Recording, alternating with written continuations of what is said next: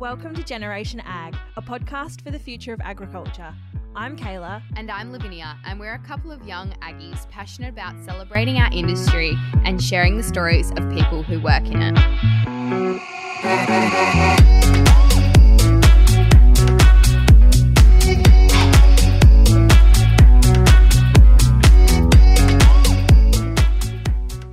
Welcome back to another episode of Generation Ag. This interview was with Dylan Crane, and Dylan is the managing director of C&E Ag Innovations, an agricultural machinery supplier based in Kewdale, Perth, WA. It's a family owned and operated business. Dylan started C&E Ag Innovations with his father in early 2018. They provide sales, service, and parts for Hardi sprayers, CGS multi spreaders, and Haldrup field machinery and research equipment.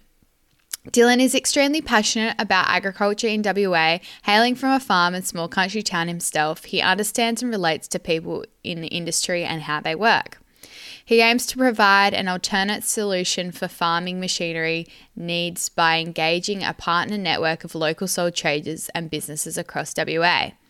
Uniting a team of independents for local machinery sales, service, and parts has been a great innovation in Western Australia to continue to bring sustainability back to the regions. And we chat about this a lot in this conversation. We also talk about being young business owners and the learnings from that, and a lot of challenges, and just the potential to see an idea and actually cultivate that to become a business and how that works, as well as talking about the family factors and and how that works within Dylan's business as well. So it was really lovely to get invited out there. I really appreciated Dylan's time, and it was awesome to meet all of his family as well and all of their business and see what they get up to on the day to day. So let's get into this interview.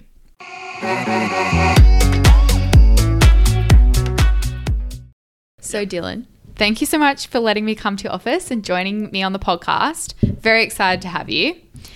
We'd love to start off with talking about your childhood. So, can you tell me a bit about growing up and what your childhood was like? Yeah, no worries. Thanks for having me. Um, yeah, I guess I grew up in a small town called Bolgart. Um, yeah, on the farm there, me and my two sisters, mum and dad. Uh, sort of normal setup, really like small town, only school of 40. Yeah. Um, yeah, just fond memories, really. Yeah. yeah. Love a school of 40. Tell us more about a school of 40. what is that like? um, oh, tiny, tiny. Um, it was bigger when I started, and then like the same trend as agriculture is now, it just sort of diminished as we went on. Mm. So it got to the stage when I was year seven, I was the only kid in year seven. Yeah. At the school. Yeah. Yeah, that would have been pretty hard. And then what about high school? What happened? Where did you go? it was pretty daunting actually because I went from the only year seven at Bolgart Primary to Aquinas down in Perth here with all sc- boys. School of a thousand, yeah. Yeah, that yeah. would have been pretty big culture shock for you. Uh, it was pretty confronting at the start. Yeah, yeah, yeah. yeah. It took it took a little bit of adjusting, but I guess because my older sister had already been in the in the scene already um, down here at school, so it was sort of a transition that wasn't too bad for me. Yeah. Yeah. Yeah.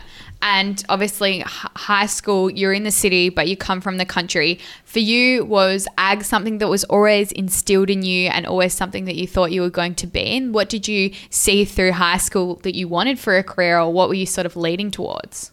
Um, I, I was always, yeah, always invested in ag. Like, yeah. I had every intention to go farming. Yeah. Just with, with my dad and my pop. Yeah. Pretty well. Yeah. Um, it, it, you know, I loved. I look back really fondly on my memories at boarding school. Yeah, because I, re- I really loved it. Yeah. Um, I, I always say I'll go back tomorrow. You know, you know how they always tell you like your best years are back at boarding school. Everything was done for you. Can't relate. I think it's very different for girls' boarding schools yeah, than yeah. guys because yeah. all of you guys have a little bit of a pack mentality. Like I bet you're still best friends with all the boys you went to school. Yeah, yeah it's yep. very yep. different. But um, yeah, you're not the first one to tell me this, and I don't think you'll be the last. What do you think it is about? Go, is it about this sort of culture of being around all these sort of boys that have a similar experience growing up? Like you're all farm boys. Like, what is it that you really just love? Oh, I think you're just hanging around with your best mates like twenty four seven. Yeah, you know, and really, if you consider school as your work, you're only working from nine till three. yeah, it's pretty. You knock chill. off, you, you go and kicking the footy straight after. Yeah, so you know that was great. Yeah, totally. So you had five years at Aquinas, best times of your life, and then where did you go after school? Did you go back to the country, or yeah, what was your sort of um, start of your career path that led you to where you are now? Yeah, so I actually left it this, just before the start of year 12. Yeah, okay. Yeah, yeah. So I had a um, yeah, I got actually voted in as like as a house captain as a, as a prefect, Hmm. and then four days before I was meant to go back to school in year 12, I rang up the boarding master and said I'm not coming back. Wow, that's a big decision. Were you 16 or had you turned 17? No, I was still 16. Yep. Wow. What was the thinking behind that? Uh, so I, I've, you know, obviously boarding school's not cheap as Oh, it yeah. was as well. Yeah. So that was sort of in the mind, but then. Um, yeah, I sort of essentially knew what I wanted to do already. Yeah. And then I got offered a job as Yeah. an apprentice diesel mechanic. Yeah. and I was just pretty keen. Like, well, I was like, well, uh, yeah. And amongst all that, we were also looking at buying another farm, like Yeah. the neighbour's farm at the time as well. Yeah. So me and Dad had a conversation. It was a bit like, well, why don't I just get into this now? Yeah. And I look back now, you know, it was good, good for my career because I, I got into it early. But looking back, I probably would have went back and done year twelve. Yeah. You know, um, Hindsight's a hindsight. Yeah, Yeah, yeah. yeah. But I, I guess it makes you who you are, doesn't it? Yeah, hundred percent. And there would have been opportunities that happened during that um, year twelve year that you were out working that happened for the reason probably for everything to align to where you are now. So it's Yeah, like, exactly. It's exactly. like it's a double edged sword almost, It is. isn't it? It is. Yeah. Yep. Yep. And I, you know, I wouldn't change anything. Like I, um, you know, I started full time work when I was sixteen. Yeah. And then you know that had it cha- had its own challenges at the time. Like I didn't even have a license. Yeah, Had to find out ways to get to and from work. Yeah. um, yeah, but you know, enjoyed it all really. Yeah. And what was it like starting the apprenticeship and doing that? Was that when you sort of started to go, oh, this is something I'm really going to want to do? Or, you know, were there areas of that where you weren't so interested in? What was the whole apprenticeship experience like? Um, yeah, good. A, a lot of life lessons out of it. I Mm. think. Um, yeah, I'm more. I've never been like I was never like a grease monkey. You know, like I'm Yeah. not. In, I'm not, not into hot cars and Yeah. rebuilding engines that like a lot of mechanics are. Yeah. um, because a lot of people think that straight away that you will be like that. But I'm more into agriculture. Yeah. I'm more into farming. So Yeah. I wanted to wanted to help farm, and that was the best way I could see going to supporting our farm was me becoming a mechanic. So Mm. Yeah. essentially, we could do our own maintenance. Yeah. Yeah. Yeah. Yeah. Make you more efficient on the farm and be a good resource, basically. Yeah, that's right. Yeah, Yeah. yeah, Yeah, for sure. So you did completed the apprenticeship, and what happened after that? Uh, so completed the apprenticeship.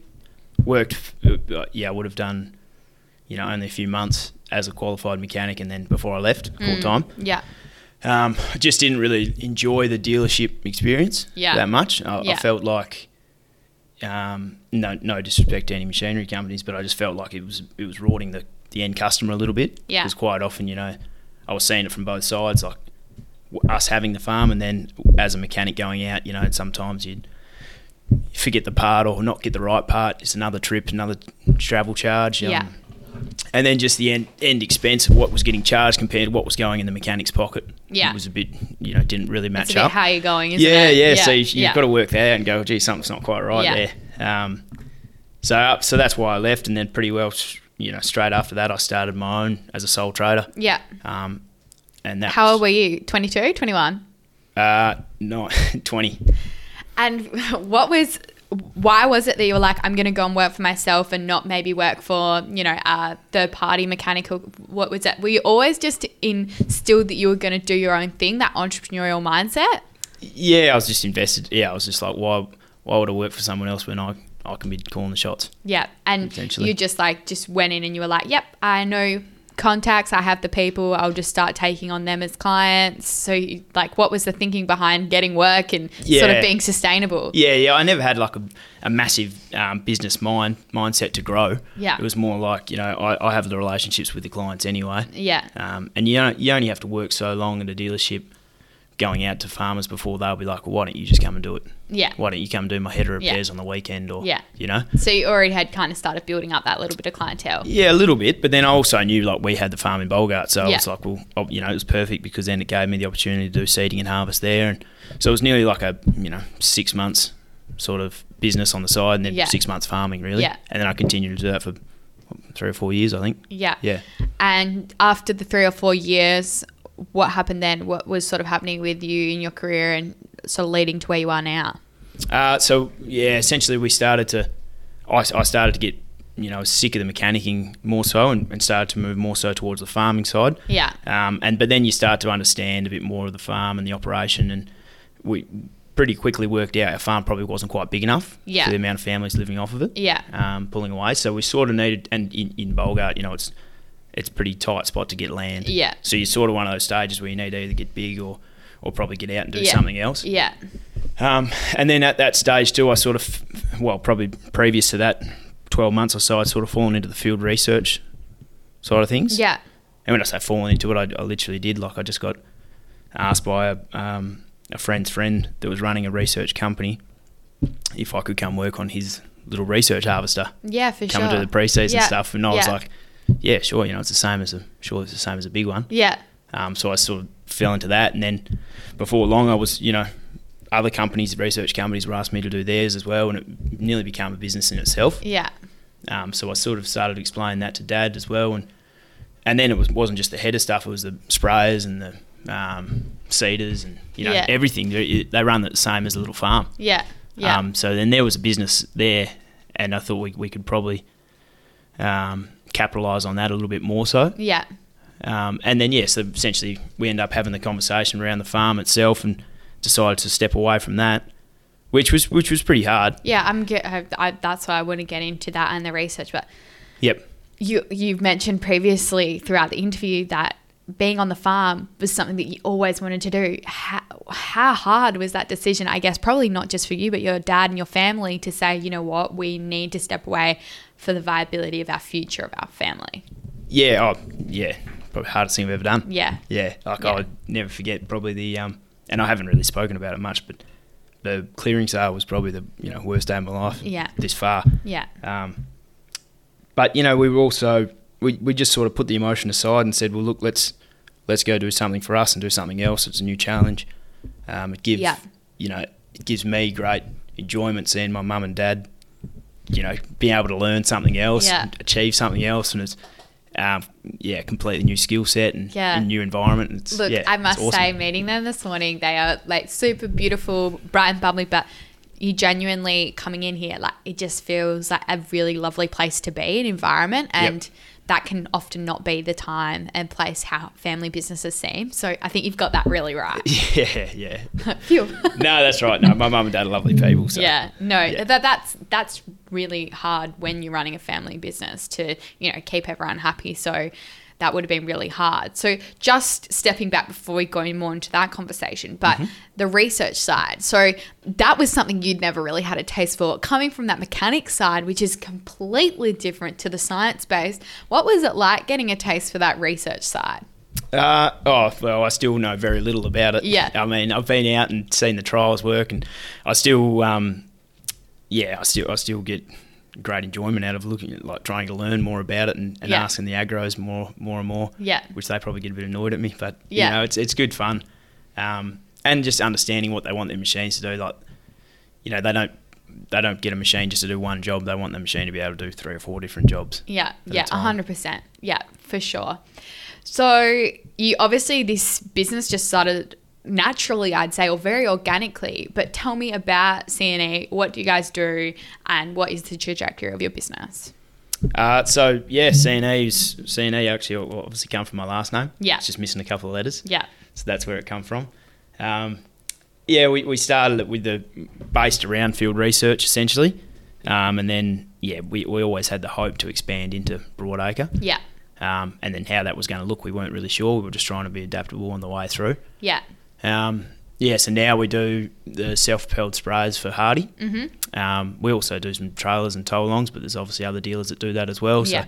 we, we primarily focus on the self-propelleds because we're the only ones in WA that do it. yeah, Um, and then my also family business, my cousin's business, CGS Engineers in Kojonup, they build a range of multi-spreaders. So we do all the sales, service and parts for them as well. yeah, yeah. Smart working the names in there a little bit. Like that's really smart. and you obviously for you it was always about running your own business and entrepreneurship is clearly something that you are all over. When you were leaving the farm and starting to run the business what was that decision that you know your family really backed you? Did they just see like it all happening organically and your dad and mum are like yeah we see this and we know where it's going but you take the lead like wh- how did that conversation go that you were going to be the one you know running the show and being the it. director and being in charge i guess essentially Yeah, I, I don't really know. Was- I guess it was organic. I guess I, I was the one that pitched the idea. Yeah. And was always the one driving the force. Yeah. Um, and you know they were just, as they've always have been, just completely supportive and just Yeah. got behind me and said, Yeah. "Yeah, let's go, let's do it." yeah Yep. That's what every kid I think dreams of. And with that, having your family, what have been some of the biggest things that you've loved? Like, what is great about working with your family every day, but also how hard is it? Because it's not like you're talking to a normal employee. how, how do you work with that and learn? Are you just, you know, hoping for the best? Yeah, tell me a bit about that. Um, in terms of like the dynamic. Yeah, the dynamic. Yeah, yeah, yeah. So, I guess it, uh, yeah, like anything, it has its challenges. Yeah. But then at the same time, you know, it's always only coming from the um, um, best interests. Yeah.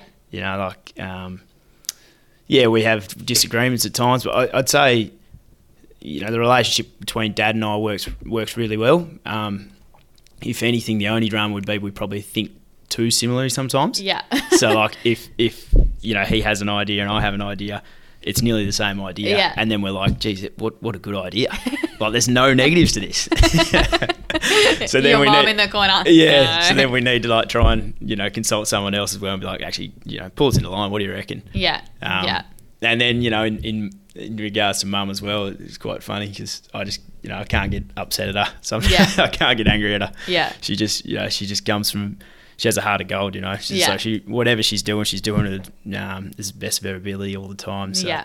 Yeah. Yeah, and also how is it managing a team? Because uh, you were on the farm for a bit, but I'm sure your responsibility wasn't managing a team. Versus now you are managing a team. How do you do that? How do you learn those skills? Are you just working it out as you go and just sort of doing what feels right intuitively? How do you sort of cultivate that? Yeah, um, I'd say I've always been like a natural leader. Yeah. I think, and I think that's probably come from an early age. Like like I said, being going through primary school and being the only the only boy most of the way in my Yeah. year group till I got to the end of primary school. I was the only kid in my year group. Yeah. Um, and then even just through sport, you know, like footy career through the whole career, I've, I've always probably found myself in leadership positions. Yeah. So I think that's just maybe something natural that comes. Um, but yeah, I think you know you just need to be able to listen and learn as well to everyone, and then and then have the have your values and your morals set, um, know what you stand for, Yeah. and then and can go forward from there. Yeah, Yeah. for sure. Yeah, I think that that's definitely something in ag we're still seeing sort of a lot of people work out logistically because, uh, like we were talking off air before, we've come so far in this industry in such a short period of time that it's almost been a lot of overwhelming factors because people were running these smaller businesses and now they're these huge big companies. And it's really good to talk about, you know, how to communicate and how to be an effective leader. And I would love to know what have been some of the things you've learned the best, but some of your best pieces of advice for being a really good leader. Um, oh, like I just said before, I think listen. Yeah. Yeah, yeah. A good leader doesn't need to be the one talking all the time. Yeah. Um, a good leader sometimes needs to be the one that can listen the most um, and let others talk. Mm. And then just being able to connect with different personalities. Yeah. Understand that everyone is an individual, everyone's their own person. Yeah. So they're not going to be just robots and do what you tell them to do. Yeah. Um, it's more about just listening and connecting and then try and extract the best from them. And most of the time, you can do that by being the best version of yourself. You, you'll bring the best version of them out as well. Yeah, Yep. for sure. Do you think that some people are really hard to sort of nurture as growing in businesses, or can you can everyone be sort of an employee, or can some are some people just only leaders? Uh, no, everyone can be everyone can be an employee. Yeah, Yeah, yeah. I think if you can get a natural leader in your team, it's it's credit to you as well Yeah. though, because they'll obviously have their own ideas and how they think things can be run. yeah, Um, but then again, if you can listen and learn from them as well, you know, you can always implement something that they have to say as well. yeah, Yeah. for sure. I think um, getting getting quality people is, is Yeah. what you want to achieve. You Yeah. want to get quality people on your team, Yeah, and like you know, we don't we don't run a massive team, so it's a small business, so Yeah. We don't have the challenges of having to deal with too many different personalities, really. yeah, Um, and then even with like our, we call it our partnership network with individual businesses around, like sole traders and small businesses around. The number one criteria is, is just be a good person first. Yeah, Yeah. yeah. So we really try and sound them out first and not just get anyone Yeah. involved. Um, Yeah. And then attract them and their whole family. You Yeah. know, bring them all along for the ride. Yeah, yeah, you're definitely showing the the agricultural values, the family values. I think that that's a really interesting point around um, them as a person, rather than looking at their resume and seeing all the quality of work that they've done, because. A genuine person can mean so much more to a business than somebody, particularly in agriculture, especially if you're not from ag. You need to be a genuine person just to get along with the people that we're working alongside every day. Yeah, And yep. so, yeah, I definitely think that that's a really interesting point. And I guess with that, I'd love to know what would be some of the big pieces of advice. Say somebody younger than you came to you today and said, you know, how did you get started? What are your biggest pieces of advice for starting a ag business that works alongside farmers every day? Yeah, just Big um, question, sorry. no, no, that's all right. Just just have a go. Don't be Yeah. afraid to have a go. Give know. it a crack. I think you, you, the only thing holding you back is fear of failure, Yeah. and you can't be, you know, you can't be fearful of that. You're not, Yeah. you're never going to know unless you have a go, like Yeah. they say. So, um, just have a go, dive in deep, and then just hang on. Yeah. I think your first first few years, you've just got to really hang on, and then and then stay really adaptable. Yeah. Like, you know, you, you're going to make bad decisions, or maybe not bad decisions, but wrong decisions at the time Yeah. Um, which at the time you thought that was the right decision. Yeah. they're going to happen along Yeah. the way. So don't don't be too fearful of that.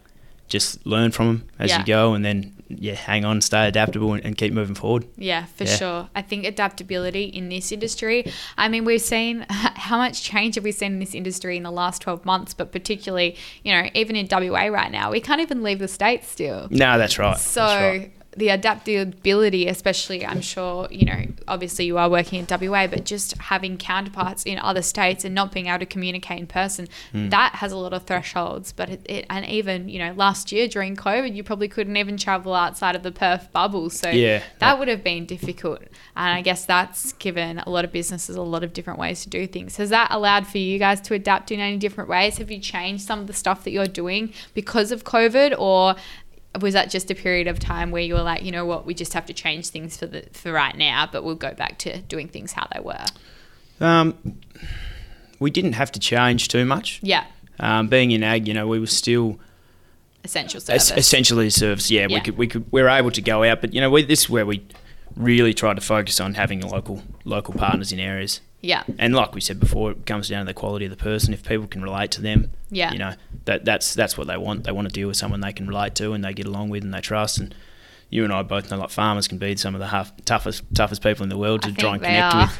Um, but once, but once you get through the, you know, that first tough layer, you know, generally they're, they're just genuine people, country yeah, people. yeah, yeah, for sure. I think once you build that rapport, it's pretty easy to like then you know work on what you're doing and, and relate that back to them. Yep. obviously we've talked a lot about um, you know your business and working with employees working with your family i would love to know what you see for the future of your business and sort of what what are you working on now where are you seeing things going and the adaptability and have you had any more insight since covid about what you're wanting to do to you know are you creating a bigger company like what are you wanting to do Yeah. Oh, the idea is not to not to get too big. Yeah. No, no. We want to try and stay small. yeah Um, but in doing so, you know, helping and supporting our network partners Yeah. and helping them grow their businesses yeah as well. yeah Um, so most of them are just sole traders, essentially what I was doing yeah before this. Um, but they're, they're essentially rep, reps for us in them Yeah. areas. yeah Um, but they don't, you know, they don't just service the gear; they also sell the gear. So people can Yeah. go to them. They're like a mini dealership yeah in a way, but they're a small business, yeah which you don't get in a lot of towns now. You know, No. you know, it's quite Yeah. it's quite corporatized now. There's only really some, you know, three or four main um, dealerships around that, that sell the gear, which is a little bit monopolized. So if you can go to your local local mechanic, say in town, and say, "Oh mate, look, I need a sprayer. Yeah. You know, what, what can we do with this? Yeah. Or can we fix this? Or can we get parts for this? And, and they can um, provide a service for you there. Then I think we're achieving something, and that's what we want to try and build on. Yeah, for sure. I think that COVID, one thing, has really pointed out the local service. I think people are more inclined to work with local people rather than those big dealerships now because they see the value in that. Do you Mm. think that that has actually supported you guys in building more business? Yeah, I think so. Yep. Yeah. Yep. Yeah. I think I yeah. I think it's also they they want to support them. Yeah. You know, if, Yeah. if it's someone they know and they they relate to, and you know they're coming out and they're not just working on one one thing on their farm, they're working on three or four different bits of gear. You know, Yeah. Then it is helping them. Yeah. Yeah, Yep. for sure. And I think that that's that value in, you know, as much as we can advertise, and you and I were just talking about social media and how important it is, word of mouth in agriculture is the biggest value add. Like that is probably how you've seen your business grow so much. I think that once a farmer or a person who works with you has a testimonial about your business and speaks to somebody else, that's huge. Yeah, that's Small right. towns. Yep, 100%. There's nothing better. There's, There's- absolutely nothing Nah, better. there's no there's no far reach than that. Yeah. You know, someone going down to the local pub or footy club or golf club and, and saying, Oh geez, we met these guys and that we got along well with them is, is the best advertising you can have. A hundred percent. For you in your business when you started, Mm-hmm. um, a lot of people ask me this, but I would love to. Did you have a business plan, or like, did you go, you know what? Here I'm planning out the next five to ten years of my life. There's obviously no right or wrong answer. Or did you go, you know what? This is my idea. Let's just give it a crack. Yeah, essentially, yeah. Yeah, That, um, yeah. We like we did have a business plan, or we put one together. Yeah. Um, very quickly moved away from it. Yeah. um, so just sort of had to keep trying. Is that because of to draw it back. adaptability? Because like you were like, oh yeah, we're going to do this, but actually this is actually better. Yeah, yeah, Yeah. just 'cause what I was saying before, like some decisions you end up working out are, is probably the wrong decision. Yeah. And then you go, well, that wasn't right. Maybe Yeah. we should do something else there. Yeah.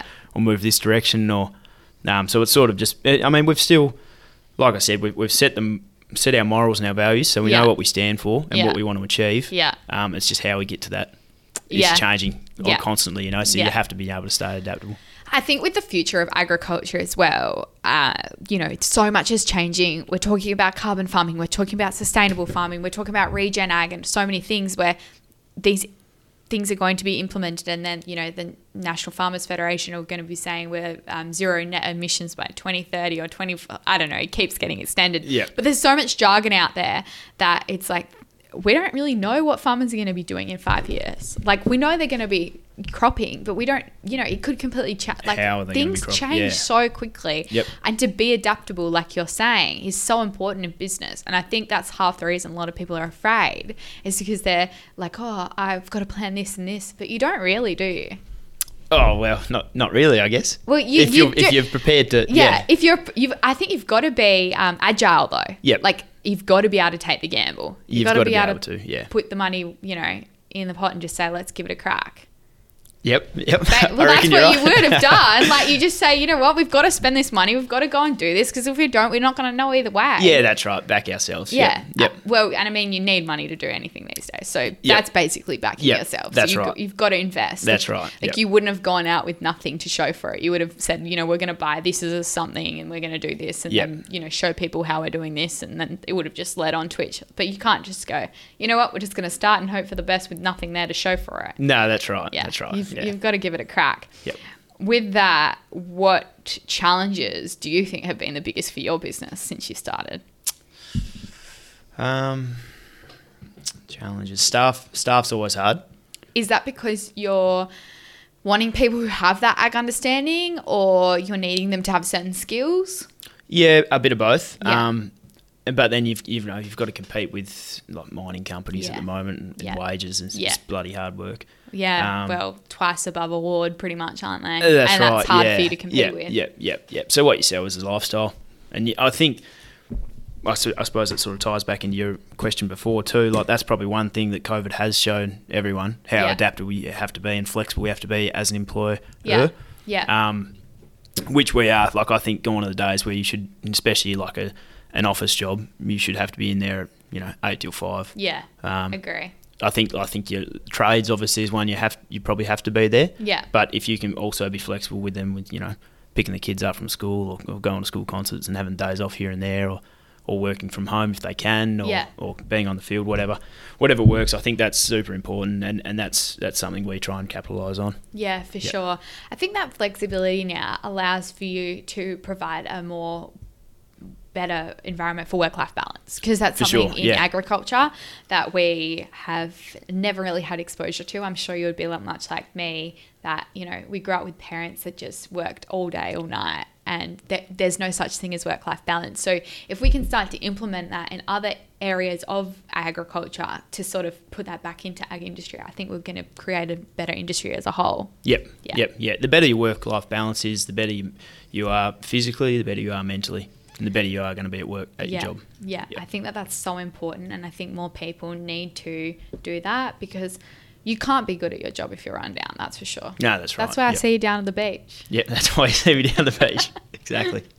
That's my place. Yeah, Yep. yeah, I can Yep. tell, guys. For those who don't know, um, I see Dylan's Ute drive past he, my local beach when I'm in Perth all the time. he's a he's a regular. I'm a regular. Yep, yep. And before we wrap it up, my last question is always: What is your hope for the future of the agricultural industry? My hope for the future. Um, I want to see.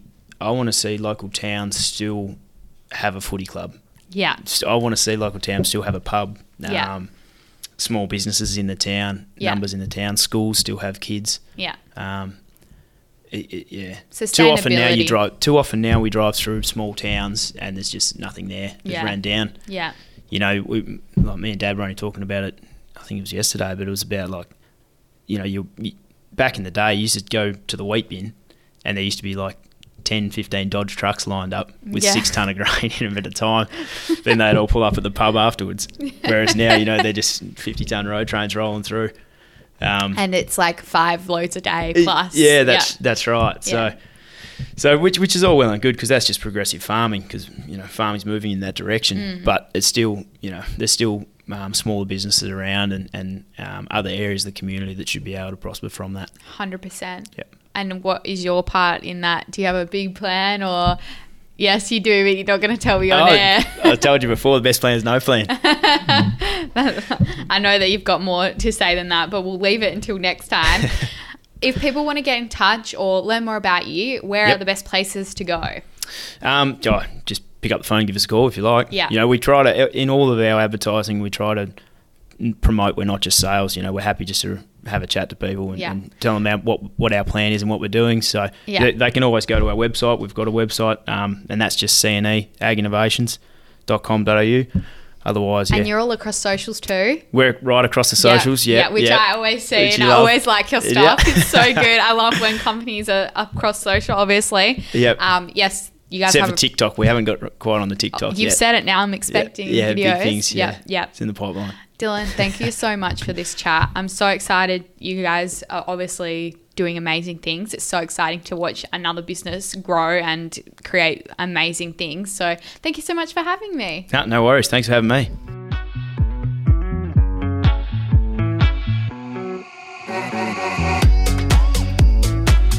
Thank you so much for listening to this episode of Generation Ag. We hope you loved it. If you did, don't forget to visit our guest bios page on our website where you can get all of their contact information. And if you have an idea for another guest in the future or a story that you want to hear, you can get in touch with us via our email, which is hello at generationag.com.au. Don't forget to follow us on our socials at generation.ag. That's Instagram, Twitter, and Facebook. And if you've loved this episode as well, you can share it with your friends on your socials and make sure to subscribe to us on the podcast app and leave us a review because that all really helps as well. Thanks, guys. Bye.